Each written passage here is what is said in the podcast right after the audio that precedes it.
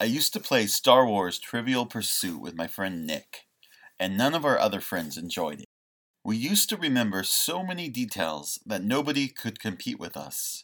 Details about specific ships, weapons, planets, characters, and their background.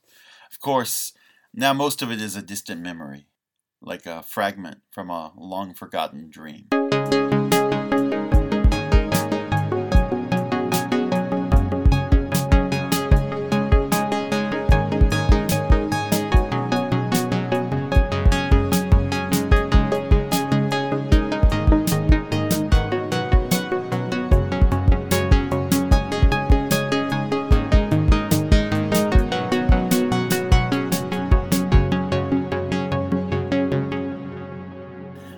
Welcome to Bespin Ice Cream Stand. My name is Josh O'Rourke, and with me, as always, a new definition of pain and suffering as you are slowly digested over 1,000 years. Bennett Campbell Ferguson. A new definition of pain and suffering. I hear that's what uh, film people and theater people call me when I give them a bad review, or at least that's the rumor.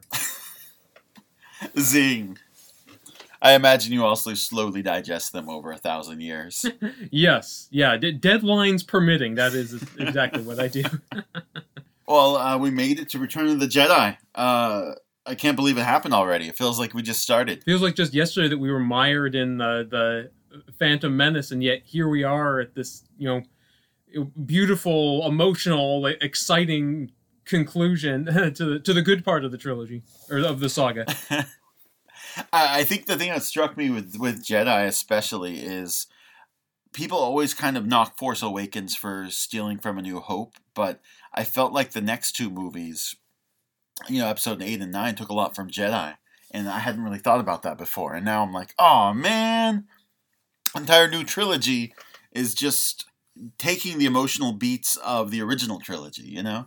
It's so so true. I mean, someone once wrote the the Force Awakens. the The first act is like A New Hope, the second act is like The Empire Strikes Back, and the third act is like Return of the Jedi. And I think that's really true, but that's not the only instance of that kind of thing. I mean, the the whole throne room is scene in the Last Jedi is basically a ripoff of the throne room scene in Return of the Jedi, except they throw in a little twist there at the end that, that makes it a bit more original. But it's still it's it's still old ground that was tread over much more powerfully by George Lucas and Richard Marquand in 1983. Oh, definitely, definitely. Not not only the throne room, but also like the Death Star two attack, and sort of the like we, we all we all know we're gonna die, but we still gotta fight for something kind of thing. And it just I think it was a little more heavy handed, you know, in in the sequels. Yeah. Well, it's funny we we take a lot of things I think for granted about the original trilogy. And until I saw the rise of Skywalker and just saw how lame and anticlimactic that final battle was, I don't think I realized how masterfully crafted the Battle of Endor is. You know, cutting between these uh, three different storylines where the stakes feel incredibly high in each. I mean, God, you're you're terrified for the Ewoks, you're terrified for Lando and Wedge, you're terrified for Luke, that's you know an extraordinary thing. I think to actually be on the edge of your seat, to actually care about the outcome, uh, to feel like you know the characters you care about could lose. You know that I, I think is the great strength of uh, Return of the Jedi, which is that it has a happy ending that never for a minute feels like a foregone conclusion. And even when that happy ending arrives, it's tempered with a lot of you know wistfulness, a lot of uh, poignance, which is something I want to get into for sure. No, for sure. I mean, I, I wouldn't mind working backwards and just talking about, like you said, the three different things they weave in the end: the Death Star battle, the Endor business, and the throne room. Um, and I think it's really, really smart the way they do it. It's very much something happens and you're like, oh my god, what's gonna happen next? Cuts. And oh my god, what's gonna happen next? Cut. And it keeps going between the three really, really nicely. It's really well, uh, really well paced. Yeah, I think one thing I always really admired. I mean, the editors on this, there was three of them. There was Dwayne Dunham, there was Sean Barton, and then of course Marcia Lucas, George Lucas's ex-wife. In fact, their relationship was falling apart at the time this film was being made, but she still uh, showed up and did some really extraordinary editing on the film. And uh, in terms of the battle, I think one of my favorite moments is just as the tide is turning on the ground and Han and Leia and Chewie and the Ewoks are starting to win. That's when you cut back to the throne room and you know suddenly we're in the midst of the duel with Luke and Vader and he's basically given in to what the Emperor was goading him to do. And and there's something I always thought kind of tragic about just as the battle is turning for the Alliance, uh, Luke is is being seduced, and just these these kinds of juxtapositions and the way these things flow. It, it's so artful and it's it's so clever, really. Yeah, no, definitely. And I think having those highs and those lows is really cool. Even like like like you said, when there's success, there's also failure or impending doom. Uh, it's pretty awesome. Um, I, I guess we should talk about our uh, reviews. Um, out of four stars.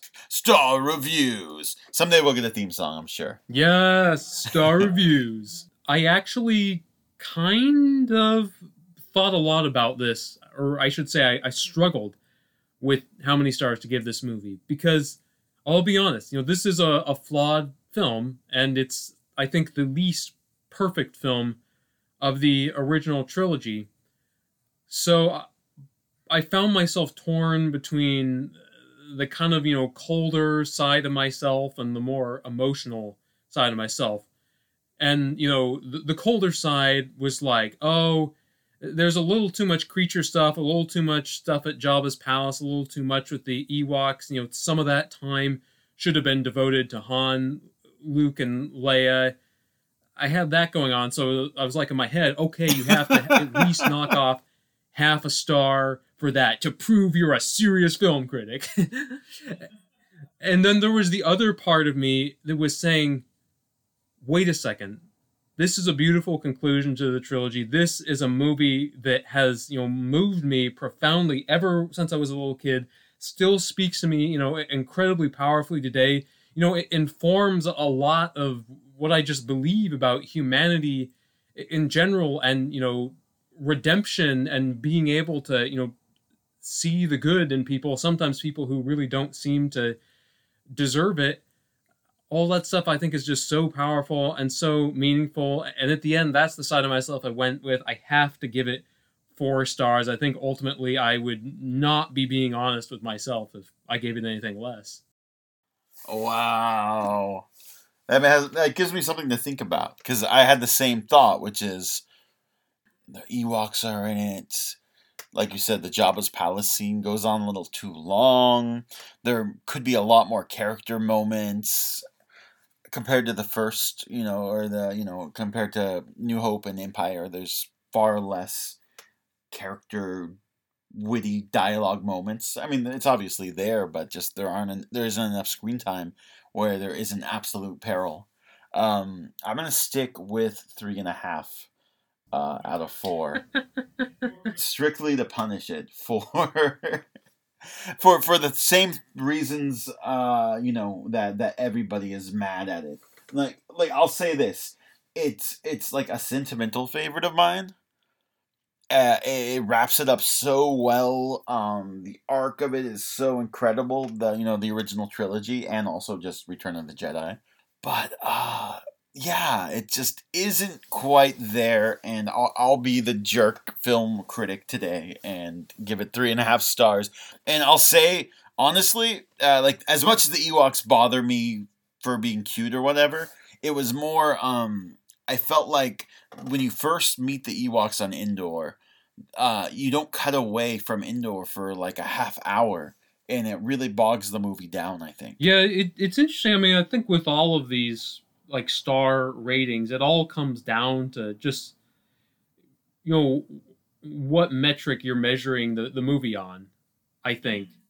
I mean, because I mean, I think we both see a lot of the the same flaws. I think we would both probably you know, focus on a lot of the same things and say those are areas that you know could have been fixed or, or could have been improved but it's interesting how the movie plays out because on the one hand I, I would say beyond a shadow of a doubt you know th- this is a messier film than a new hope and The Empire Strikes Back. On the other hand, I would say that some of the scenes in this movie, you know, particularly Yoda's death, uh, anything with Luke and Vader and the Emperor in the throne room, uh, Vader's death. I have to say, like the scenes in this movie that are great are honestly my favorite scenes in the whole trilogy. So it's it's always that tricky thing of like you know less perfection, but you know an emotional climax that you know really takes everything to the next level because you know the empire strikes back of course is a masterpiece but the empire strikes back was was sort of opening the gateway to a, a more nuanced you know more you know, morally ambiguous world. And i think return of the jedi is the movie that walks through that gateway where you know it's gone from you know oh the, the most evil man in the galaxy is my father to oh what if i can redeem him that's just like a whole another level of complication and it's funny like d- despite all the messiness, which I, I certainly think is a a problem, I think we you know both like to see like less you know Jabba's palace antics. You know, probably a little less you know Max Rebo band you know music video shenanigans. You know, and yet at the same time, you know, this is the movie that you know kind of solidifies a lot of the things we love about you know Star Wars in terms of the ideas and the the feelings that are on display. Yeah, and, and uh, you touched on it, but yeah, I think it had the most uh, to live up to of any of the Star Wars movies at that point.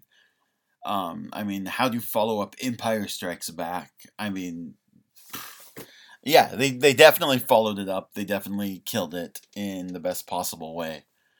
But uh, I, I'm standing by. old, man old man Josh has spoken. exactly. Now get off my lawn, you damn kids. yeah, yeah. Get get get off. Uh, get get off our lawn, you you know, Gen Z, Last Jedi, Mandalorian fans. You know. Yeah, if you even like anything made in the nineties, yes, done. Stop listening. Only old people. If you like Babu Frick, you're done. You're out. You're canceled. Yeah, if you know what that even means. Yeah, yeah. You. If you even spoken the words Babu Frick more than ten times in your life, it's it's over. I feel like that's like five people. Yes. now writing it on Reddit, that's something else. Oh uh, yeah. Stupid thing that stuck out to me. Uh, I love slash hate um, all of the Jabba's palace and skiff music that sort of 80s kind of loungy music. I really want to have like a party and only have that like playing those four or five songs over and over and over. Just see if anyone's like, uh, what is this? You know, the really weird thing is uh, a long time ago, it was close to when the original trilogy first came out on DVD. In a galaxy far, far away? Uh, yes, exactly. Sorry. I got the two disc uh, Return of the Jedi soundtrack and it was so weird to like listen to the full soundtrack and hear all this strange background music that I had never like heard outside of the movie, like Jabba's Baroque Recital. That's an actual track title on the CD. You know the the music when the Ewoks are threatening to uh, cook uh, Han and Luke and Leia and Chewie alive. That is actually on there. Like they're do do do do do do do yeah, it's kind of funny, and some some I think Return of the Jedi actually is you know probably my favorite score of all the Star Wars films. But then at the same time, there's so much music. It's like yes, you know, oh, let easily. that stay in the background. Oh. I do not need to you know hear that on its own. Oh, for sure, and I think particularly, and and you know, the special edition makes it worse. But I, I think Jabba's palace, um, just thematically it, the music's kind of strange uh, it's it's sort of okay at times but other times it's like there's this dark brooding movie waiting to happen and this music kind of is playing and it it sort of takes me out of the movie a little bit i'll tell you what really takes me out of the movie is it, I'll, I'll we'll, we'll get to this later there are some actual special edition changes uh, that surprisingly I quite like in this movie, but there are some that I absolutely despise. And at the top of the list is the the change to the Sarlacc. I really preferred it when it was just a pit with some teeth. Like, why does it have to be this, you know, big burping tentacle worm thing that, you know, sounds like it just uh, drank a, you know, a liter of Diet Coke the minute it swallows Boba Fett. Like, it's just, it just feels like wrong and overkill. Like, that is a moment where you feel, oh, this is kind of the prequel vibe kicking in. No, definitely. I, I I want it to be like this mysterious pit, and you're like, what's down there? Not, oh, it's just another space slug, like an Empire Strikes Back. Great. Yeah, that's true. Yeah, the, the space slug in Empire Strikes Back was so much cooler and more frightening than just this like chompy thing like coming out of the desert, like you know? Yeah, no, I, I hate it. I mean, amongst other things, and also, you know, we, we can't gloss over that song uh, in Jabba's palace as well. That to me just halts the entire movie. Like, why, man? I I, I know everyone's talked about it to death, but uh, it just totally grinds the movie to a halt. that that's one of those things where it's like I know it's terrible, and yet I kind of love it because it's terrible because it's just it's it's ridiculous to the point of being like weirdly delightful. Like I admit, I get a little chuckle when you get. It kind of you know gets to me on like have you seen Star Trek Five? Um, no. See, it, it gets to me on that you know Star Trek Five level of like I know I should hate it that Kirk, Spock, and McCoy are singing "Row, row, row your boat," but I'm also totally delighted. No, it's like having like a drunk relative, and you're just like, here he goes again. Like, how can Yeah. I be mad at you? yeah. Okay, uh, a happy-go-lucky drunk relative that sings silly songs. Yes. Yeah. That that's a good analogy. Yeah. What else in Jabba's palace? Um, I think the Rancor Keeper is too good of an actor because that shit is sad. Oh, I, I love that moment. That's so so good. Yeah. Yeah. Yeah, when he comes out there and just like looks so devastated. Uh that that's crazy. How how dare they make a moment out of that? I know it's really uh, kind of amazing because you, you you think about it. That moment did not need to be in there. It doesn't you know serve the plot really, but it needed to be in there uh, thematically because it's really key to what the the whole movie is about. Because if Return of the Jedi is about the redemption of Darth Vader, if you know Return of the Jedi is the return of Anakin Skywalker, then there can't you know just be you know moral ambiguity in terms of that. You have to thread it through the film. You have to you know show it in in the background in other ways, and it was so clever to do that in the heart of Jabba's palace, where we see it not as this hive of monsters. There's actually someone there who's uh, capable of compassion and feeling for another creature, and that and also the details of the scene. Like there's that one guy who's comforting the Rancor Keeper uh, too, and and this weird intimacy, and you almost see Luke as the villain in that moment, which is quite an experience. Yeah, no, it's a good point. I never really thought about the parallel to that. You know, this this overlord character in Jabba um, and his minion getting destroyed, um, and yet there is somehow hopeful, good people to some degree. Maybe I'm reading way too much into that, but um, yeah, just like when when he's like him and his homie are walking away and they're both kind of crying, you're like, wow. Luke is sort of the villain. You're right. Yeah, and the great thing is, you know, this would never have happened back in A New Hope because Luke was not at the point in his life where I think he would have, you know, taken note of something like that. You know, he had a very, you know, simplistic new view of the universe as you do at that age, and as Luke grows more aware, as he grows more aware of the complexities around him, you know, the films mirror that awareness, and, and this is a great instance, I think, of the, the movies actually growing up with the audience, which might sound ironic to say since this film, you know, makes such a big play to the kids with the Ewoks, but you have this kind of simultaneous thing of trying to appeal to a lower demographic in some scenes, and then in other scenes, you know, reaching through, you know, um, for a much much older demographic. I, I mean, my God, you know, the Emperor will show you the true nature of the Force. He is your master now. That moment ain't for 12 year olds. you know, I mean, that's some really twisted shit right there.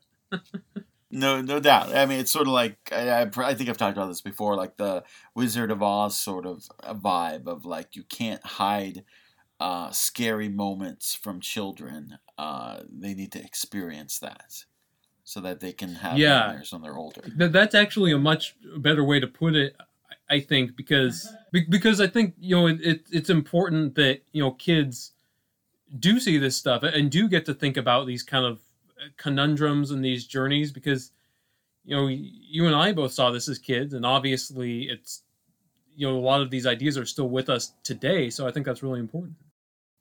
Uh, weird question. Rewatching the original trilogy. Uh, first of all, you asking me my favorite characters in Star Wars: Luke, Han, Leia, Boba Fett, you know, Chewbacca, all, all, all the good characters that everyone else feels Yoda. But my controversial question is, um, why do people like Boba Fett? well, I, I, have an answer to this, and, I want to give a, a shout out to my friend Mo here because he is, in my opinion, the world's foremost leader of the anti Boba Fett movement. You know, he can rag on Boba Fett with more panache than anyone I know. And the thing that I have come away with, that I have learned from arguing with him, is that the only way to understand the passion for Boba Fett, and by the way, it's a passion I share. I admit to being a Boba Fett fan. The only way to understand it is that you have to get that it's not a rational thing. You know, it doesn't have to do with him him being a particularly deep or you know complex character. You know, it comes from you know thinking his costume is really cool as a kid and you know playing with a you know Boba Fett toy. I mean, my first Star Wars action figure was a Boba Fett action figure, and and so it, it's more of that kind of nostalgic thing, and yeah, it has, and then to uh, a certain extent as well, you know, just how he's been built up in the expanded universe. I mean, you know, one of my favorite Star Wars moments is in the Dark Empire comics, you know, Boba Fett's return. That's when he says to Han, "The Sarlacc found me somewhat indigestible," which is like, why the hell did they not use that line in The Mandalorian? That's so badass, you know. but, but, Boba Fett, you know, kind of has an a, appeal and a, a, mythology and you know a, a, goofy attraction that just you know goes beyond you know his role as a really really minor character in these movies, and that's why I actually kind of like getting to see him expanded upon in the Mandalorian and see that oh, he's not just this you know dick bounty hunter. He's actually actually has a, a code of honor and you know helps in the rescue of Grogu because he feels like he owes Din Djarin something. But that's that's that's my very long you know take on you know the the the boba the boba phenomenon. Do, do you have any uh, any insight into that into the whole madness, Josh? Yeah, no, I've been thinking about it too because I still love Boba Fett, absolutely. Uh, but I think yeah, what you touched on, it's about ownership. It's about I love this universe. What are the little things that I can expand or expound upon uh, to make this world um, more uh, a part of my everyday sort of existence? Whether it's an action figure, or dressing up or something. You see it a lot in Star Wars, Star Trek. You see it in Harry Potter a ton, or people cosplay as minor characters that have barely a passing mention. So, um, yeah, I think you're right. It's he has a badass costume, and when he does stuff, it's badass, even though it's very little that he does. Yeah, and I don't even mind that he goes down like a punk and, and Jedi. I love it. you know, the moment Boba Fett, where you know, and just like ah, it, it's a funny you know way. And of course, you know, as we now know, has been a, as canon in the EU for years now. It's canon in the official saga. You know, Boba didn't die, so he's not quite as much of a punk as he looked like. He survived the Sarlacc. It just you know left him bald and scarred and whatnot. But I feel like just that's the fun of being a fan. You know, it's fun to kind of digest all these little details. And, and to be honest, I, I think my appetite for that is like lessened with Star Wars over the years since those movies have been, you know, a part of my life for so long now. But you know, I, I still, you know, do that. I you know, I, I loved Tenet and I did that with Tenet. Like, you know, oh, you know, that scene with Rohan, you know, like Rohan's not like a major character uh, that anyone hardly is going to think about, but I have fun being like, oh yeah, Rohan, I love that guy. He's the guy who, you know, pockets one of the gold bars for himself on the plane. That was awesome. you know, it's just, it's it's fun. It's a good time obsessing over these things. Yeah, no, no, and and it makes it sort of more personal too. I think uh, to to notice things and to to explain them, and I think the dark side of that, pun intended, fully, is that um, then you become a mansplainer, and then when you watch it with your girlfriend, you say, "Oh, hey, that's Bib Fortuna. Oh man, guess where he lives?" And you know, you, you, just just over explain everything. I mean, for me, and I know you're the same way. Um, I almost felt like Star Wars when I was younger was more about reading about Star Wars or experiencing Star Wars secondhand. It wasn't so much about watching the movies, but reading about you know all the ships and being able to you know quote all the the stats and and you know all the characters lightsabers and their birthdays like i don't remember that. Um and and i think lately you know in the past decade or so i've gotten so out of star wars that uh watching the movies uh, watching the movies again i sort of forgot so much of what happened in a way a lot of the small little details and stuff that um, it does feel like watching them new somewhat. Obviously the big beats i'm not going to forget but there are just little moments where you're like oh yeah man star wars is awesome. Yeah it, it, it's so so true. I mean as you say josh i mean my experience was exactly what you were talking about. I mean talk about boba fett the guy who uh, introduced me to Star Wars, my, my friend Jack in grade school, who I actually went to preschool with as well. You know, one of my iconic Star Wars experiences was making my own Boba Fett costume at his house because he was having a Star Wars birthday party later that day. And to be honest, you know, at the time, stuff like that meant more to me than the actual movies. I think I had this sort of maybe perverse experience, although I think a lot of people have this, of you know, really discovering Star Wars as movies, you know, later and later. And, you know, suddenly I was thinking less about the technical diagrams of the Millennium Falcon and, and just what the hell that dish was for.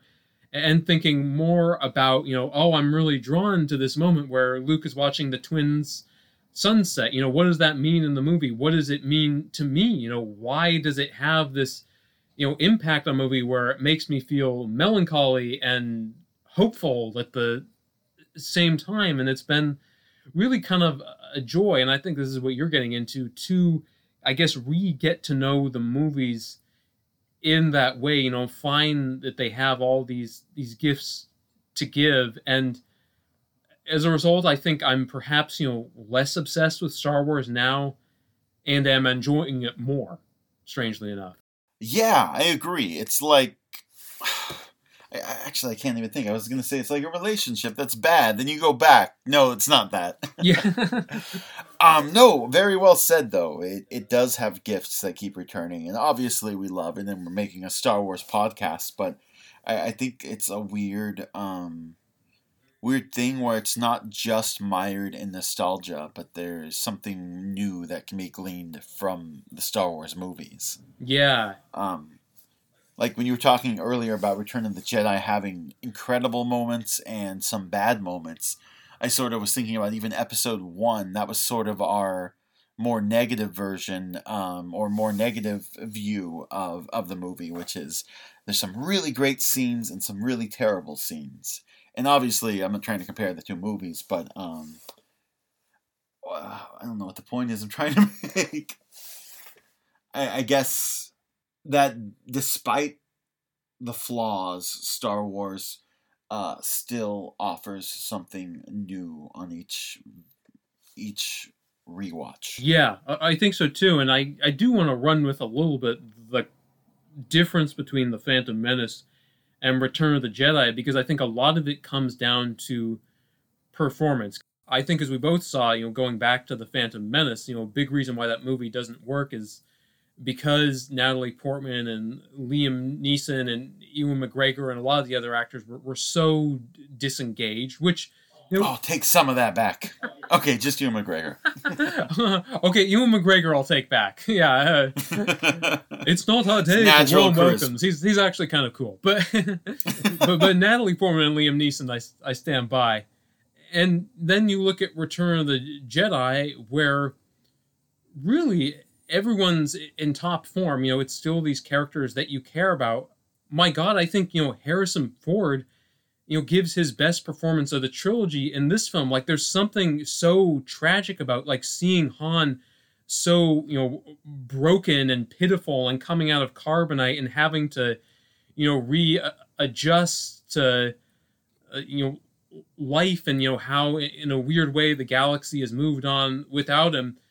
That moment when he says you know a jedi knight you know luke's crazy. He can't even take care of him itself and and then you know like chewie kind of petting him you know i'm all right pal. Like it's just so you know sad and and perfect and to to see his his vulnerability and then and then to see him kind of you know come full circle and become a different sort of character near the end and have gone from being a selfish smuggler to being the general who is you know leading the assault on the shield generator there was like so much you know great character stuff in this movie. I mean, I, I really want to talk about the scene where Luke tells Leia that Vader is their father, and then Han comes out and he has that moment with Leia where he says, you know, could you tell Luke? Is that who you could tell? And he's just being an absolute dick.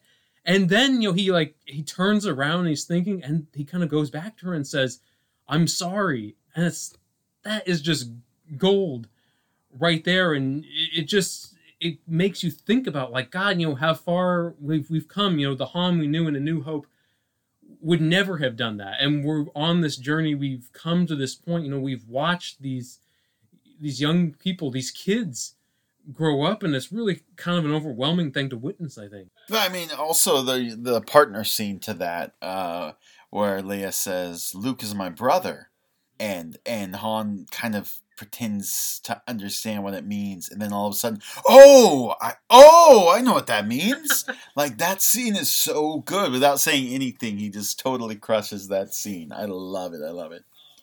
Um, no, the acting though is top notch. I I especially think all the little side villains that have one line like "You rebel Yes, scum." that guy. Like that guy is great. He's so gleeful in his villainy, uh, and so many scenes like that where there's one or two lines. we didn't have imperial officer characters who carried out from carried over from new hope to empire it's just kind of fun to have these you know links between empire and jedi because it's been less time i mean empire was about three years maybe after a new hope it's been probably less than a year between empire and, and jedi so to have these little connections is fun i think Though it seems like more time passes in a way. I feel like Luke looks a lot older, not just because he's wearing black and looks more solemn and his haircut's different, but he seems a lot older. It seems like a couple of years have passed. Yeah, that's a good point. I think.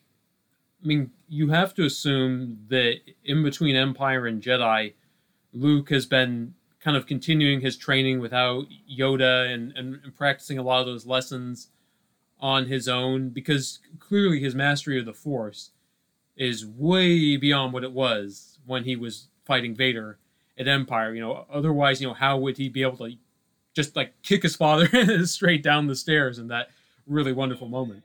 Oh man, great move! Absolutely. when all else fails, kick your father. Yeah, I yeah. think that's uh, that's a T-shirt. Should we should we get into some of that throne room action because I, I feel like in a lot of ways that's really the heart of the movie and where like so much of the stuff we're talking about solidifies. Yeah, I mean, I, I think we should start with with the Emperor being introduced in general. Yes. And Vader saying, uh, you know, he is not as forgiving as I am. And you're like, Vader, you're not forgiving, you son of a bee.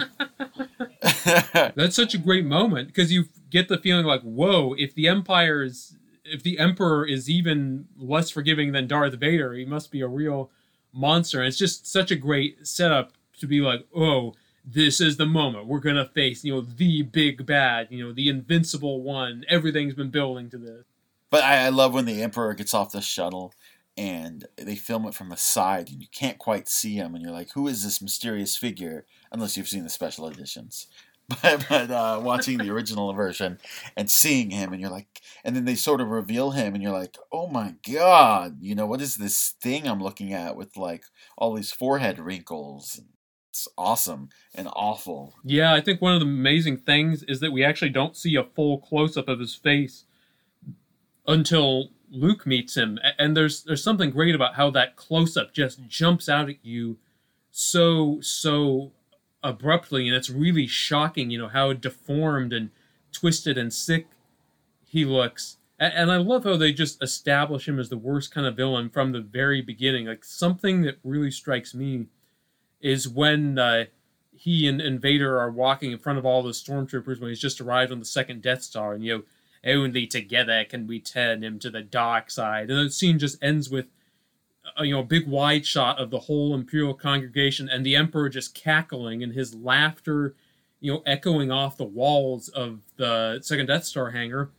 And you got to think that at least a couple of uh, the stormtroopers are standing there silently thinking, "Who are these fucking insane maniacs?" we're working for like these are deranged guys they're just one of them is cackling like a madman. Like, what the hell did we sign up for? There's a lot of bad guys laughing in this one. This definitely gets the award for most bad guys laughing. That's true because Jabba as well. yeah, there's a lot of ho ho ho's in the beginning. so, I mean, so another thing I wanted to talk in talk about is I really love the whole duel between Luke and Vader and him throwing his uh, lightsaber away. And it, in fact, my yearbook quote when I graduated from high school was, No, I'll never turn to the dark side. You failed, Your Highness. I am a Jedi, like my father before me. And the reason I chose that quote is not just because it's awesome, but because that moment it means a lot to me because we see you know Luke very successfully be seduced by the Emperor. He gets him where he wants him. He gets him to, you know, pick up the saber and duel his father. And, and Luke comes, you know, right up to the point of uh, killing Vader. You know, that's how effective a manipulator the Emperor is. And the moment, you know, when he, you know, throws away his lightsaber, you know, even though, as Obi Wan would say, this weapon is your life, you know, the idea that he completely surrenders and, and accepts that, you know, he can uh, be free of the dark side by facing his death and saying, you know, you can't break me, you can't get to me, I'm stronger than that, I'm stronger than my darkest impulses. You know, that's something, you know, so, so powerful and, and so hopeful to me. And of course, you know, it would have all ended in the most gruesome way possible, even with that hopefulness, because the Emperor could have easily killed Luke if he just zapped him a couple more times. But then that's a, the final moment that breaks Anakin out of his Vader slumber. And the idea that we wait until that moment to really reveal any element of good in Vader, that it, it does, the redemption doesn't happen easily. I think that makes it a lot more powerful if they just given to us. I mean, to the point where it is a surprise when it actually happens, and that makes it more emotional, I think, not less. Agreed it's cool that we as the audience sort of uh, assume that Vader is in or is unredeemable. I, I think that that makes the scene so much more powerful when it's like this is the very last moment Vader could redeem himself ever, you know? Yes. I think um I think the throne room isn't just a test for Luke, it's also a test for Vader. Oh yeah. And it's like if Luke dies and Vader kills him, it's just reaffirming that Vader is the the darkest Sith you know, under the Emperor. Yeah, yeah, and of course, you know that scene is deliberately echoed in Revenge of the Sith with the the Dooku Anakin duel in front of Palpatine, and having you know kind of history repeat itself, and Anakin slash Vader now is in a similar situation, has to make a similar choice, has seen his son you know make the opposite choice he did back then. It's it's a second chance, and as you said, it's also a a last chance, and I know that it's interesting because some people really have a problem with that. You know, some people don't want Vader to be redeemed, and they really you know resist that idea. And in fact, I think an interesting behind the scenes anecdote is that you know Howard Kazanjian, the producer on the film, he was against it, but he was a, a Christian, and you know George Lucas appealed to him by pointing out how important forgiveness is and Christianity, and, and that was what turned Howard Kazanjian around and turned him to embracing Vader's redemption as a plot element. And the only thing I would add to that is that you know just because Vader saves Luke, you know, doesn't mean that undoes you know all of the death he's responsible for. Alderaan is still destroyed. You know, countless of other people are still dead by his hand. I feel that that's not the point to say that one uh, act of heroism suddenly wipes Vader's record clean. It, it's more about saying that even in the you know darkest, most evil heart, you know there can be a good impulse, and if that's possible, you know, who's to say anything's impossible? It's a, it, it, I think it's a, just a much, you know, more beautiful thing than it's it's given credit for because I think a lot of people you know want to look at it in terms of like that's like saying Hitler's not so bad, and it's not saying that at all. It's a very complex thing, and it isn't it isn't rosy, in my opinion, at least. Yeah, I mean, everybody sort of wants the bad guy to get his comeuppance, and they also, especially you know, in in the past few, well, I guess forever, they they kind of want tragedy. Um, but I think Vader is still a tragic figure. Just because Anakin is redeemed, like you said, doesn't mean that he's absolved of all his sins. I think the fact that Anakin dies, in a way, his death is sort of like punishment for all he's he's done. You know, he was never going to get to walk away in a spiritual sense with everything atoned for. He has to to pay a, a price, and we we we see that happen. And I, and I, think it's really beautifully done. I think the scene of his death is is so you know so great. You know, tell your sister you were right. you know. no, it's it's really good. Uh, I watched the Blu-ray, and my girlfriend said that it seemed like Anakin was less scary, less gross looking this time around. And I think it's because every time I've watched it on VHS, you can't quite see him as well. Mm. And when you get it so detailed, you're like, oh, I see now. He's just a guy who's kind of messed up in the head department. But I think there's something missing when I uh, when I uh, when you watch it on VHS and you kind of have to imagine it or or rather it looks a little more grotesque because you can't quite see what you're looking at. Well, the, the other thing too is that they removed Sebastian Shaw's eyebrows uh, for later editions because they're like he's a burn victim. Why would he have eyebrows? Which what? You're blowing my mind right now, man. I mean, for me, uh, my attitude is, you know what? Continuity be damned. I would kind of like the eyebrows back Release the eyebrow cuts. yeah, yeah, yes. yeah. if we mobilize enough people, we can we can get it done. We can make it happen.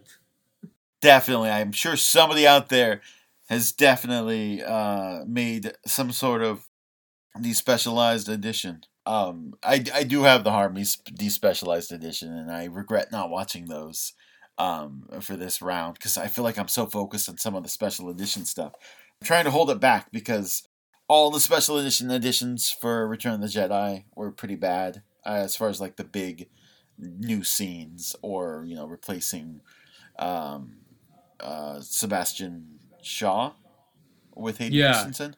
Okay, cool, cool. Um, and and also, um, you know, Vader being like, "No, no," yeah, it's kind of silly. for me, the one unforgivable thing is sticking Hayden Christensen in there because all due respect to that guy, it just harshes my buzz to have to see his face in the midst of this beautiful ending. It's like even just seeing his face is annoying. Like he kind of like has that same you know pouty look, like except now it looks like a conceited pouty look. Like yeah, I'm in the original trilogy. Take that, haters. You know. My girlfriend said, "Why is uh why is Anakin hanging out with those old guy ghosts?" she's right. She's absolutely right. No, she she's definitely right. I told her what George Lucas probably said, which is, you know, when Anakin Skywalker died, Darth Vader was born, and Darth Vader died, so obviously it's Anakin Skywalker as a young kid, blah blah blah. But um, I just I think it's silly.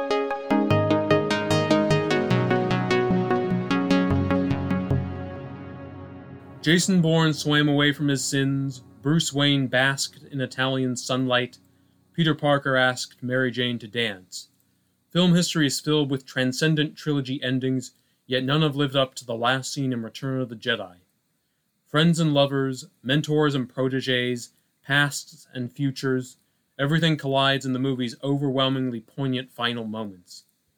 It's a rare instance where special edition tinkering elevated a scene. While revisiting Richard Marquand's masterpiece, George Lucas conjured up a montage of ebullient celebrations across the galaxy far, far away. A reminder that the fall of the Galactic Empire touches the lives of humans and aliens we have yet to meet. Of course, Star Wars is nothing if not intimate.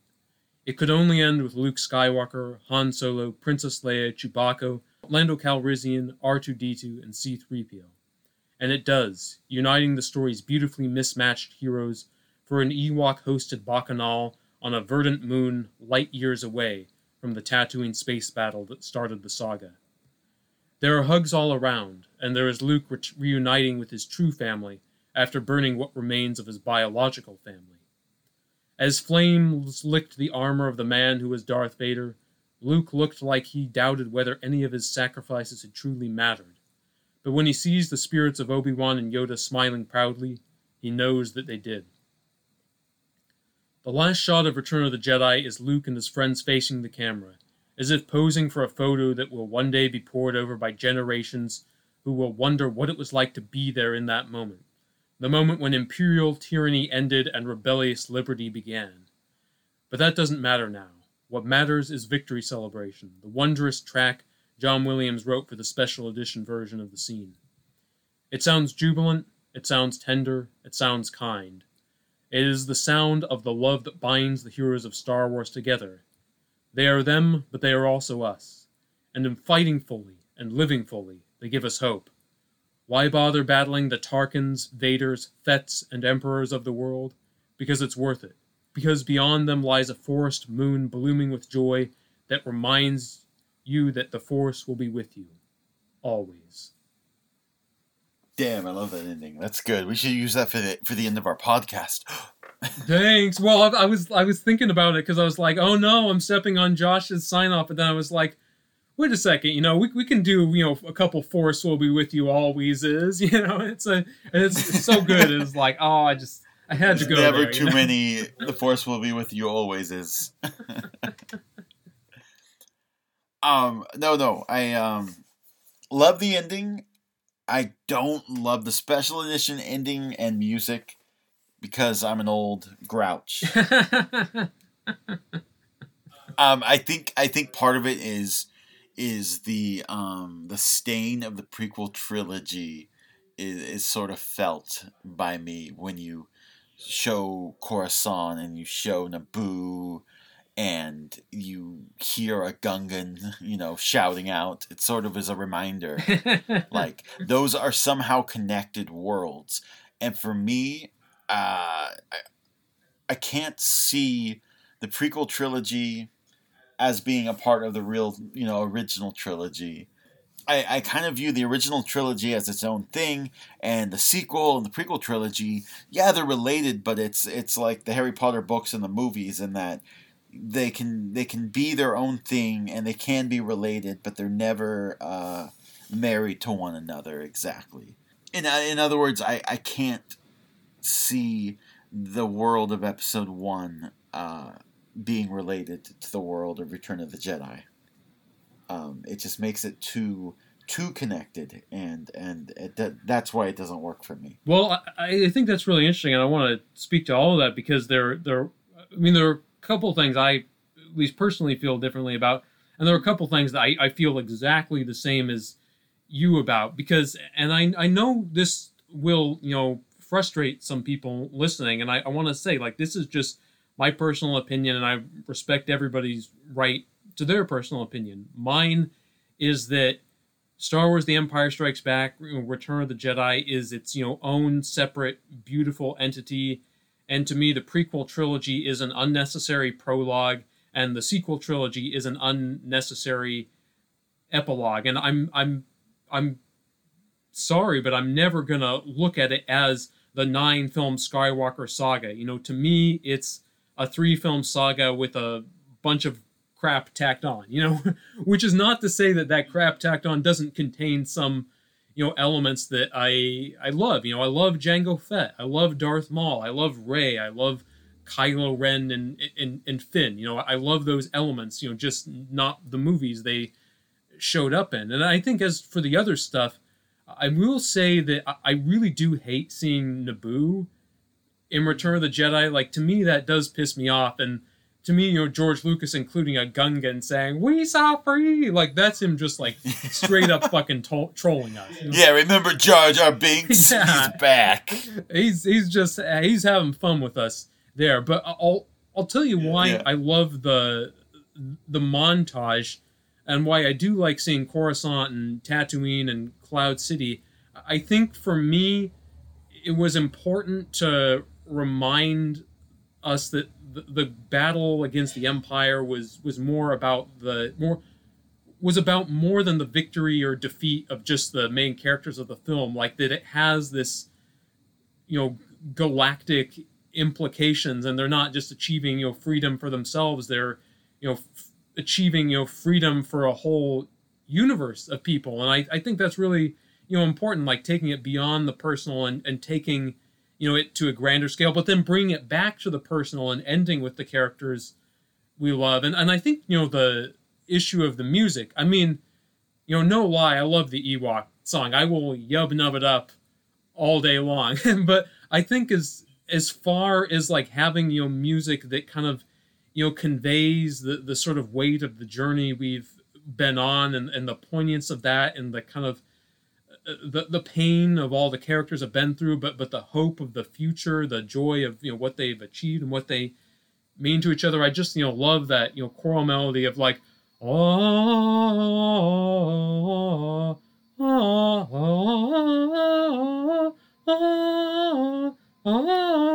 like that's it's just so like you know sweet and and tender and for me like I love both that and the Ewok song, but if I have to put one in there like i'm gonna go with the the special edition music because it makes me cry.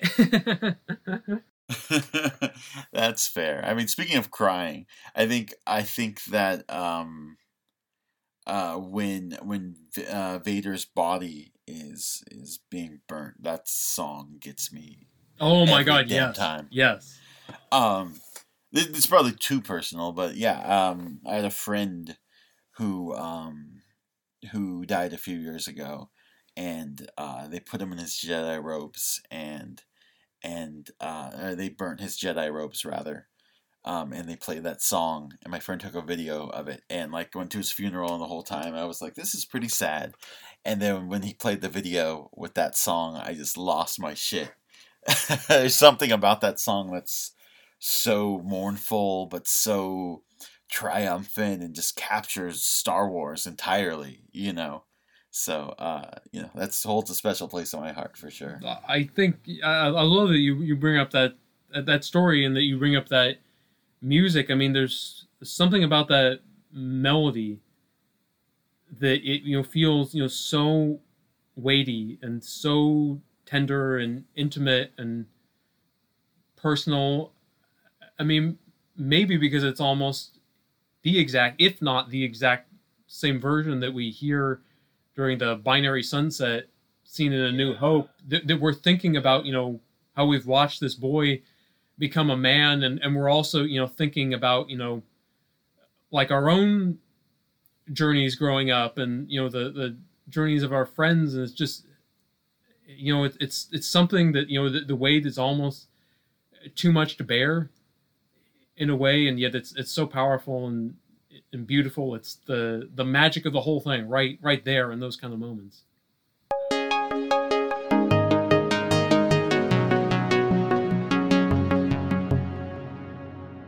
So, uh, for the first time ever, and probably the last time ever, I actually prepared a voice for this episode.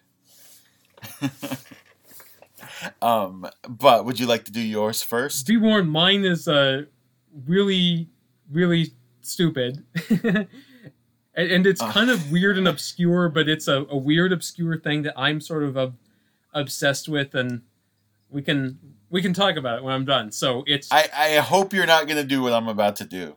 I'm excited. I don't think so, but we'll we'll see. We'll see. So here it is. That guy's wise.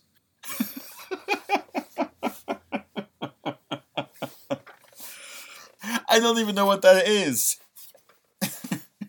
So okay, this is admittedly, as I said, you know, this is a really strange thing to be fixated on, but when the Ewoks are, you know, first like worshiping 3PO and like thinking he's a he's a god, you know, "Ah, ah, ah," one of the Ewoks turns to one of his fellow Ewoks and he doesn't speak the Ewok language. I kid you not, he literally says, That guy's wise. And I've always just thought that was so bizarre and funny that like one of the Ewok voice actors was like, fuck it, you know, I'm not gonna speak Ewok language. I'm gonna say that guy's wise. you know, I just think that's so awesome, and it, it's still on the the DVD. Like I don't know if it survived to the Blu-ray or Disney Plus or anything like that, but I hope it did because it's just such a you know weird, beautiful, silly thing that that I have been laughing about for uh, for for probably too long. That's new to me. I'll check that out immediately. All right, mine comes with a little backstory. Uh, Okay. so the scene out the scene let me paint the picture for you is um when uh, r2 and c3po go down to like the droid processing you know area in jabba's palace and uh they walk in and there's the um box shaped droid with its feet sticking out Oh I yeah. forget what its name is. Um, and so uh, it's what the the box droid um, shouts out. Um, and and I will say, uh, the friend of mine who passed away a couple years ago, we used to used to quote this a lot, but his version of it sounded like this, like no, no, no. and I always thought that was weird because like Return of the Jedi was his favorite movie, and I always thought it was really strange. Like maybe he was quoting a different part of a different movie or something.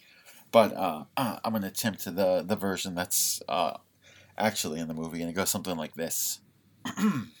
no, no, no! I, I would say I probably, when I was younger, quoted that at least 10,000 times, and uh, I'm definitely a little rusty now. I, I thought you got it pretty good. Like you got that kind of high pitched, squeaky quality. Like that, that. That's definitely what I think of when I think of that scene. Like that, that poor joint, Like that just looks so. I mean that that is that's some scary stuff right there. But that, that was that was perfect. That's what that droid sounds like. Once again, uh, you are a great liar. Thank you. well, I, I think that's it for us. Oh, go ahead. Oh, I was just gonna say. I think I think one of the the things I admire about Jon Favreau is his uh, ability to gracefully pander to people like you and me, and I love that he back brought back that droid that gives R two and three PO their assignments, and the Mandalorian. You know, the one that says, you know. We have been without a protocol droid since our master had the last one disintegrated.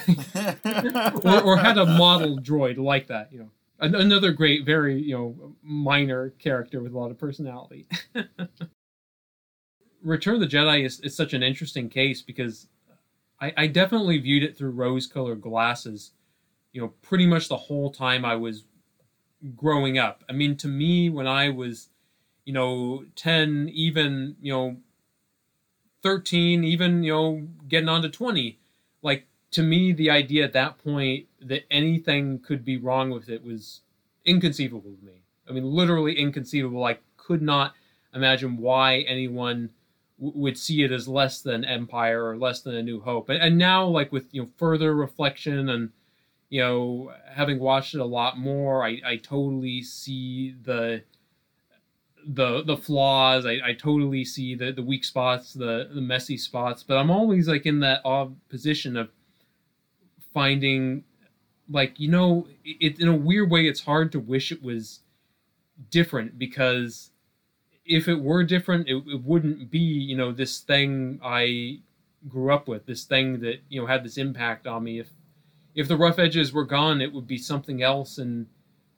entirely and it's it's it's hard to it's hard to want that. And that's why I, i've you know come to you know perhaps you know the more nuanced place of not worshiping the movie unconditionally and and and more it's more like yeah there are flaws and you know i i see those now and see that they're a problem but also you know just being grateful for the movie too and its place in the trilogy at the same time Yeah, and, loving it, warts and all. That's all we have for today. Uh, you can find me on Twitter at I am Josho85. Ben is on Twitter at THO Bennett, two N's and two T's. You can also find us on uh, Ben's Spider Man podcast, Spidey Scenes. Well, we'll see you guys next time. And the Force will be with you, always.